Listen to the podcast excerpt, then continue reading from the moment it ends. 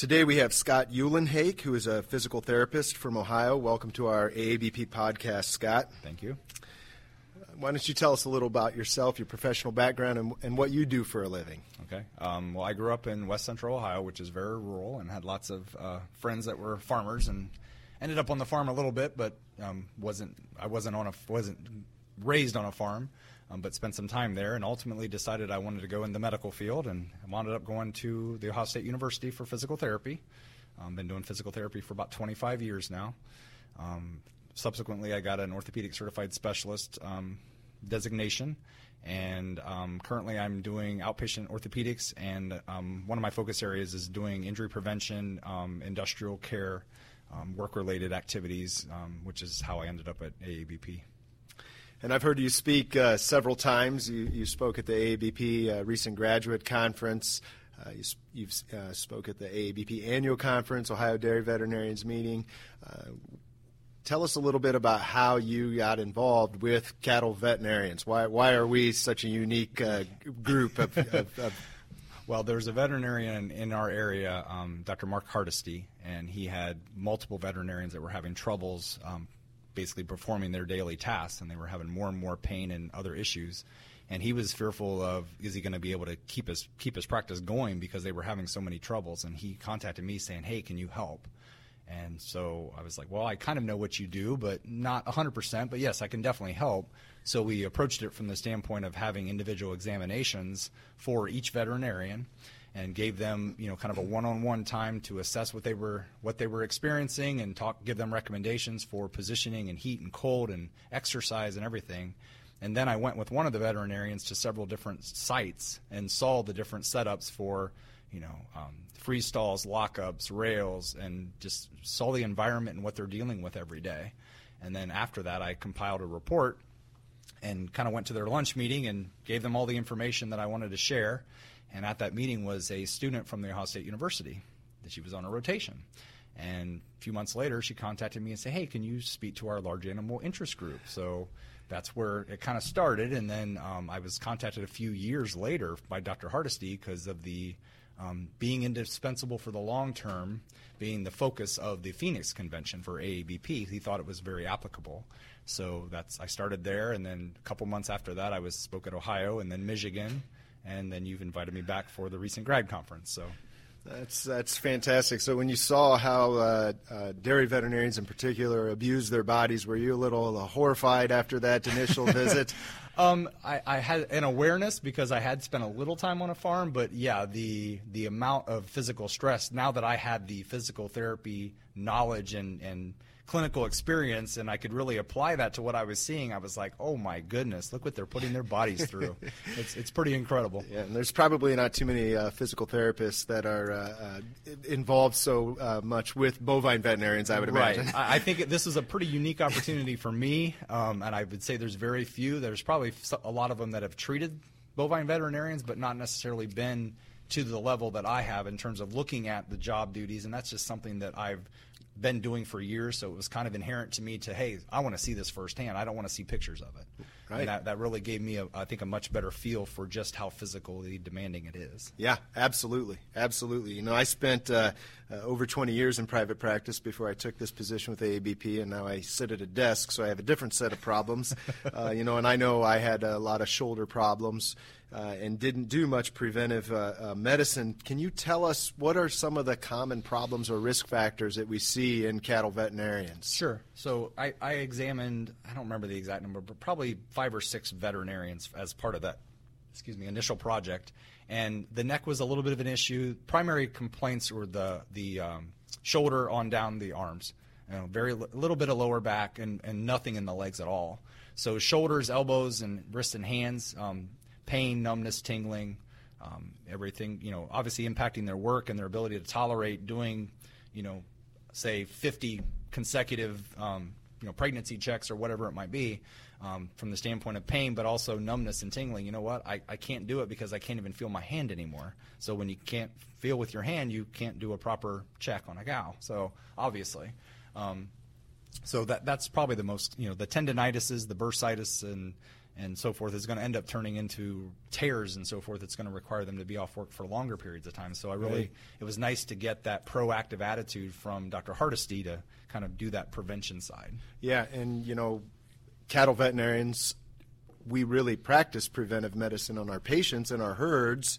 Uh, we spend a lot of time on preventive medicine on you know, but not so much on ourselves probably. Exactly, and I even put that in my presentation. You know, you, you, you think about your cows, and you think about your cows, and you think about your cows, but you got to think about the person you're looking at in the mirror every morning. Absolutely, absolutely. So maybe if you could tell us a little bit about some specific um, injuries that you've seen, and maybe some preventive uh, techniques. I know we're we're we're on a podcast here and not a, a live presentation Right. video, but maybe explain some of the things that veterinarians do that increase their risk for you know the neck problems, the shoulder problems, the bursitis and tendonitis sure. issues. Sure. So just looking at it from a kind of an ergonomic standpoint, or, or how they're approaching their job. Um, you know, one of the things in my presentation was talking about freestalls. You know, a lot of times you have a platform that you can go up on if you're a little shorter, or you could stay down if you're a little low, if you're a little taller. But there's pros and cons to each one, so you need to kind of think about it from the perspective of how do you relate to that calf? How does your height, and how do things line up? And maybe I need to spend a little time up and a little time down on the floor. So that's one. And then in lockups, you know, and in rails, the, the orientation of the bovine spine to your shoulders, be kind of having a perpendicular relationship rather than a more parallel relationship, um, and, and approaching the cow that way. And, and obviously, it's hard to, to try to describe in a podcast, but um, the, the basically the postures and the setup is very, very important. Um, and, and it is just at, whether you're at a computer like your current job or back when you were palpating and so forth. Um, that that's that's huge. So when you're getting ready to to to uh, rectal a cow, um, you- you're holding onto the tail perhaps with your non-palpating hand.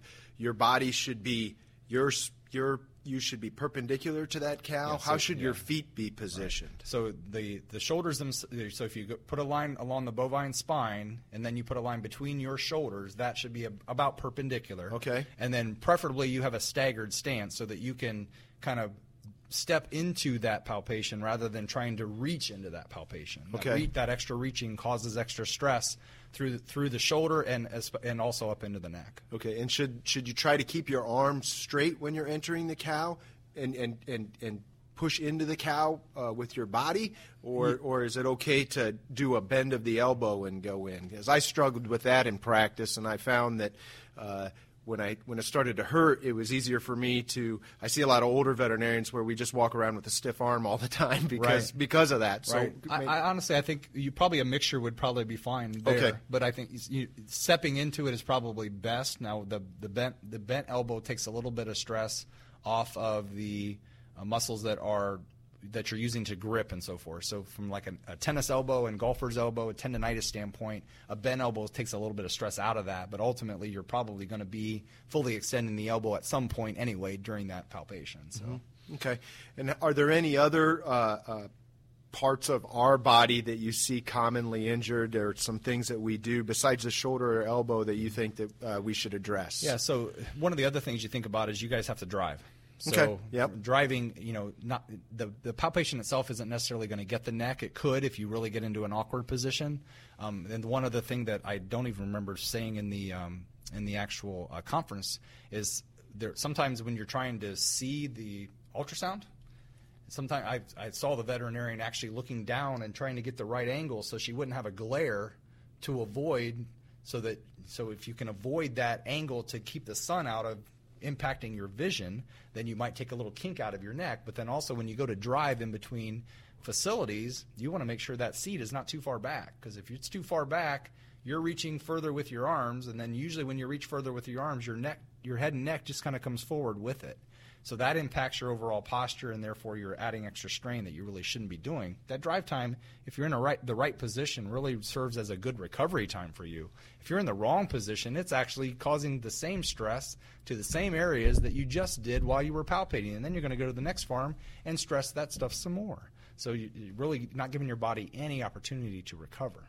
Yeah. Yeah, those are great tips, you know, especially the ultrasound. I find myself doing that when I was ultrasounding cows where I I would get a sore neck and I didn't know why. So that's that's a really really great tip. You know, we do a lot of consulting now too, and I think cattle veterinarians are finding themselves uh, uh, spending time at their desk just as much as they do behind the cow. Uh, we also go to meetings like we are here, and, and I've I found that uh, when I was very active during the day, and then I had to sit in a meeting, it was really difficult. And it was probably because I didn't know how to sit. So maybe could you give us some tips about posture when we're sitting at our desk, when we're on our computer, when we're writing records and things like Sure. that? Absolutely. So um, when you're in a seat, first of all, you should be completely back in the seat. A lot of people will sit forward in the seat, and they're not. They're not necess- They're kind of allowing themselves to slouch. If you're fully back in the seat and you try to slouch, well, it really feels funny because your back, your spine is actually pushing into your backrest. So if you're fully back in the seat, great. Your shoulders should be back, but also you want to make sure your shoulders are down a little bit. So a lot of people will pull their shoulders back, but they actually tense up while they're doing it. So you should have a kind of a military posture, but you don't want to go overboard because you want to be able to maintain it. Okay, so back and just a little bit down and kind of keeping your shoulders relaxed instead of hunched up. Um, and then as far as the like computers go, a lot of people are just too far away from their keyboards. Um, you know, they, they, those keyboards should if you have if you're able to set up the right desk position, I literally want that keyboard in your lap.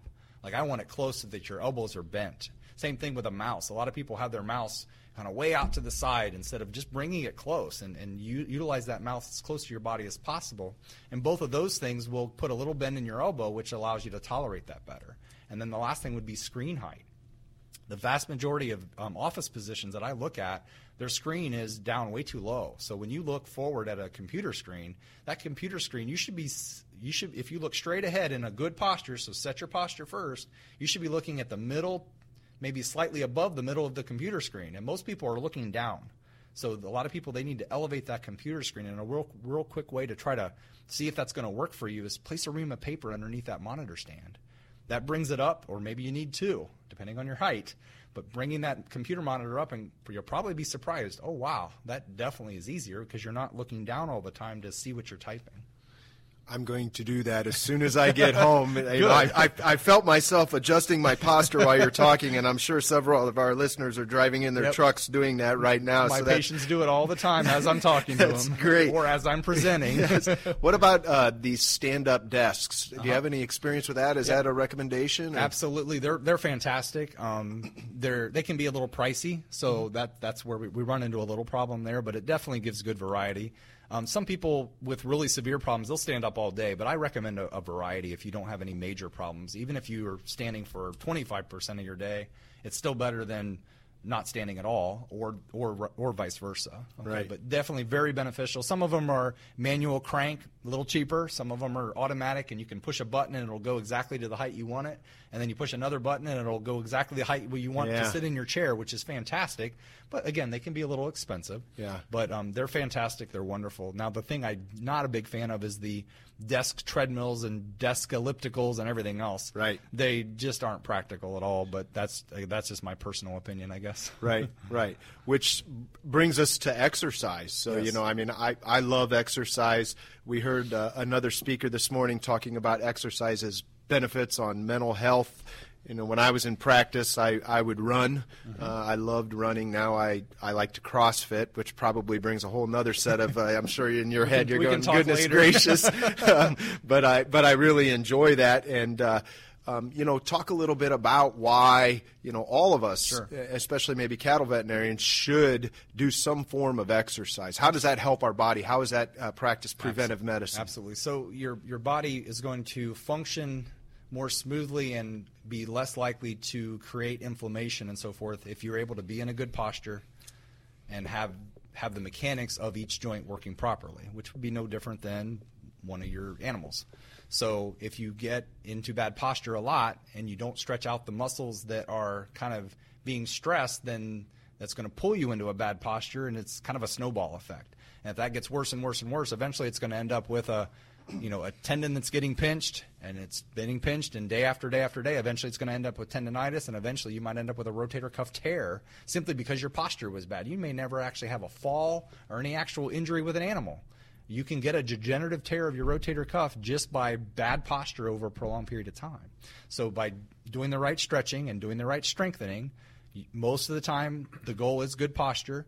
One of the other things to think about is lower backs. So if you sit a lot, say you're a consultant or you're driving between farms a lot, a lot of people's hamstrings will get tight. Mm. Well, hamstring tightness is is the actually the best predictor of who will hurt their lower back. So if I line up 10 people and I want to try to take a guess on who's going to get back pain first, I'm going to want to know who has the tightest hamstrings.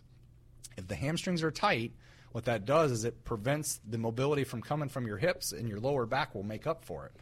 So your back is getting a bigger stress because it's having to move farther. So that's another thing that I push a lot, especially with guys. Guys tend to have more trouble with hamstring tightness than ladies do. But across the board, it's definitely important. Yeah, yeah. So how you know? I know uh, a, lot of our members uh, are from rural communities. You know, how would they? You know, myself, I've utilized uh, physical therapy, massage therapy, chiropractic therapy. Uh, occasionally, um, uh, injections into my shoulder. you know, I've run the Oh, gamut. yes. you know, how should we? How can cattle veterinarians decide? You know. Boy, should I do routine chiro visits, PT visits, massage therapy Right. visits? What should they utilize in their communities, both for for prevention or, or what are some suggestions? Sure. there? So be, beyond the regular exercise, which you know, I shared some stuff at the presentation today, and there's a lot of stuff available online, and, and a lot, some of it's very good stuff. Um, doing basic, what I call basic orthopedic care. So it's the cold packs and the heat and the cream. So I can talk a little bit about that.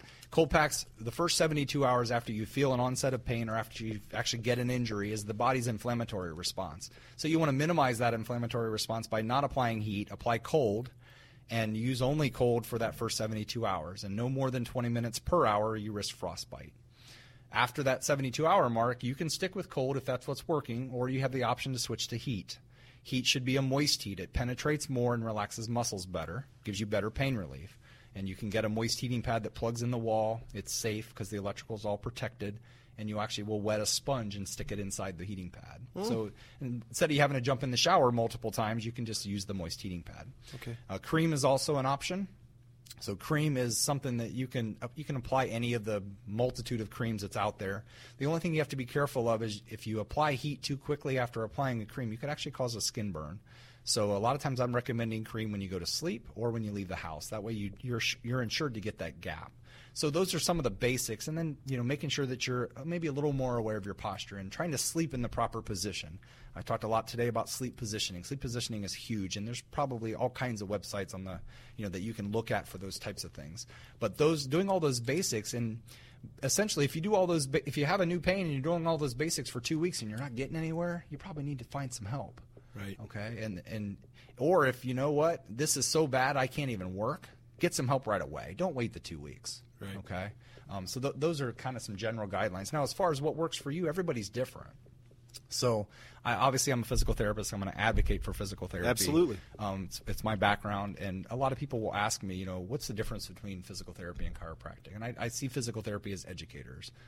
I want to go into my appointments teaching, almost having the my new patient almost feel a little overwhelmed with the amount of information I'm getting them on day one because I want everything to just start with a big jump, and then you know, we want you to get better, but then also have enough information that you're not going to come back with that same problem because you know how to take care of it. So if you happen to get out of the habit of exercise and you start to feel those symptoms come back on, well, you just pull out your handouts or remember what we talked about and you manage that yourself. My goal is to not have you come back twice for the same problem. Unless you're the one that stopped doing it and it got bad enough that you had to see me again. That's So- right. That's but right. ultimately, in terms of ma- you know day to day management, some people they might get a massage once a month or get a massage. You know, boy, I'm starting to get tight and it's not going away, so I think I need a little help with the massage. That's fine. That's personal preference. So- Great, great. You know the, the, the like the little ice pack, gel pack coolies that we get uh, with our drug shipments to the veterinary Mm-hmm. Right. office. Are those good for uh, Yeah, for ice? Yeah, any form for of cold. Yeah, any form of cold pack is fine. There's commercial cold packs that you can buy that you take them out of the freezer and they're nice and flexible. You can there's a homemade recipe online that you can actually use alcohol with water and it it will make it its own cold pack. Oh. You can use bags of frozen peas and corn. I recommend that people get the family size bag and when you take it out of the freezer, you shake it a little bit. You got it all broke up into little pieces and it'll conform to any joint Yeah. you want it on. Right. So just make sure you put something between your skin and the ice so you don't get frostbite. Great, great. And then, how about uh, some specific stretching techniques? Is there any, you know, one or two that you would recommend for cattle veterinarians that might be having some shoulder pain or some back pain or something like that that you could maybe share? Sure. So, um, probably the biggest thing with the cattle veterinarians is they do everything in front of them. You know, there's a lot of force involved, and everybody's reaching forward, reaching forward. So, when I would want you to stretch the opposite way. So Oh, it's, it's a okay. concept I call posture reversal. If you're stressing things one way and muscles are tense, if you go the opposite way, those muscles that were just tensed and used, they're going to get a little stretch. So be nice to them and do that. So if you imagine you're reaching forward, if you clasp your hands behind your back, obviously that's the opposite, and and then gently lift your hands up off your back, then you're getting a stretch through the front of your shoulders Oh, and a little bit down your the front of your arms. So that's it's a good way to just even if you have maybe you're waiting for the next cow to be ready or the you know maybe the your um, farmer went to go get something and you're kind of hanging around. Well, don't just stand there and stare at the wall or or stare at the cows. Do a little exercise. So you might hold that position for 15 seconds to improve flexibility, or you might kind of gently go in and out of that position to give it kind of a rhythmic relaxation. Yeah. Another simple one is a doorway stretch for your chest. So you put your arms up on a doorway, stagger your feet, and then lunge into that doorway to create a stretch to the front of the chest. That can stretch that out. So it's easier to keep a good posture. And then if you take those arms and put them up at an angle, so if you're kind of looking at yourself from the back, it looks like a capital Y, and you stagger your feet and lunge in again, that's a real good prevention for like thoracic outlet syndrome um, and impingement syndrome, which leads to rotator cuff tendonitis. So they're both good, good kind of good posture promoters. Right. And so Scott's presentation at the AABP annual conference and the AABP recent graduate conference is available for AABP members. If you want to see his slides as he's talking, and he show, has great pictures on there of uh, the stretches that we're talking about today, uh, posture techniques, and things like that. Uh, I would encourage our members to to find those presentations so they can uh, get a little more information and don't put your hands behind your back while you're driving, right? You want to Oh, do yeah, that while yeah. you're on the farm. good okay, gotcha, gotcha. Yeah. Because cattle veterinarians need a little extra help sometimes. So, so you know, Scott, this has been uh, really great. Do you have uh, any closing general pieces of advice you would recommend to cattle veterinarians so we can keep doing the hard work that we're doing every day? All right. So an ounce of prevention goes a long way. So you know the the national healthcare trend is towards prevention, and I think you guys need to think about it the same way. You know, you do so much for your cows, you need to take a little time for yourselves, and and ultimately, I think that little bit of extra time that you're going to take to put into your health, you're actually going to feel better and probably be able to work a little quicker because you're more comfortable. So it's all going to balance out in the end, and you're going to be able to function with your families at home and stuff too. It's not just about work. We all need to go home and be comfortable. We all need to be comfortable when we sleep, and we want to be able to do our. You know, you chose that profession for a reason. You don't want to be able to do that profession for 10 years and all of a sudden you can't do it because physically it's impossible. If you'd have taken a few minutes every day and done a little bit of exercise or just take a couple seconds and think about how am I going to do that palpation, then you could have allowed yourself to do that profession that you chose coming out of high school and college. You can do it as long as you'd like. That's great advice, and uh, I really hope that this helps some of our members uh, practice preventive medicine on themselves. So we really appreciate you being with us today, Scott. Thank you so much for your time. You're very welcome, and I'm very open to people contacting me to have any, you know, any personal questions or whatever. I, I'd love, I love to be able to, you know, kind of share general knowledge and, and try to assist in your efforts. Well, we really appreciate it. Thanks so much. You're very welcome. Thank you.